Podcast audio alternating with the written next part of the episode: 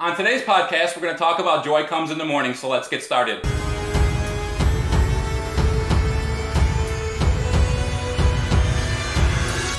Welcome to the blogwithjesus.com podcast. I'm your creative power coach, Robert Welsh, coming to you from the Jesus Media Studios. Please hit that like button or let others know you're enjoying the podcast.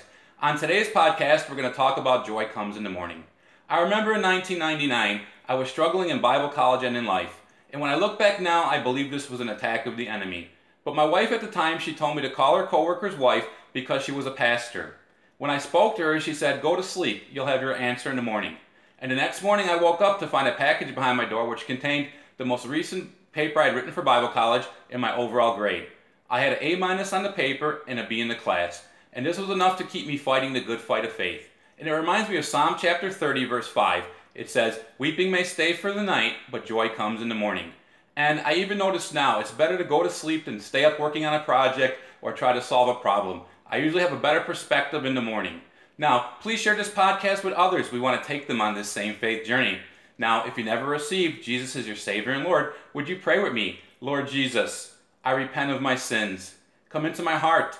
I make you my Savior and Lord. Friends, I believe if you prayed that prayer at me, you got born again. Please keep God first place in your life. He's going to take you places you never dreamed. This is Robert Welsh for blogwithjesus.com. Remember to believe the word, speak the word, and manifest a promise. I'll see you on next podcast. Blessings.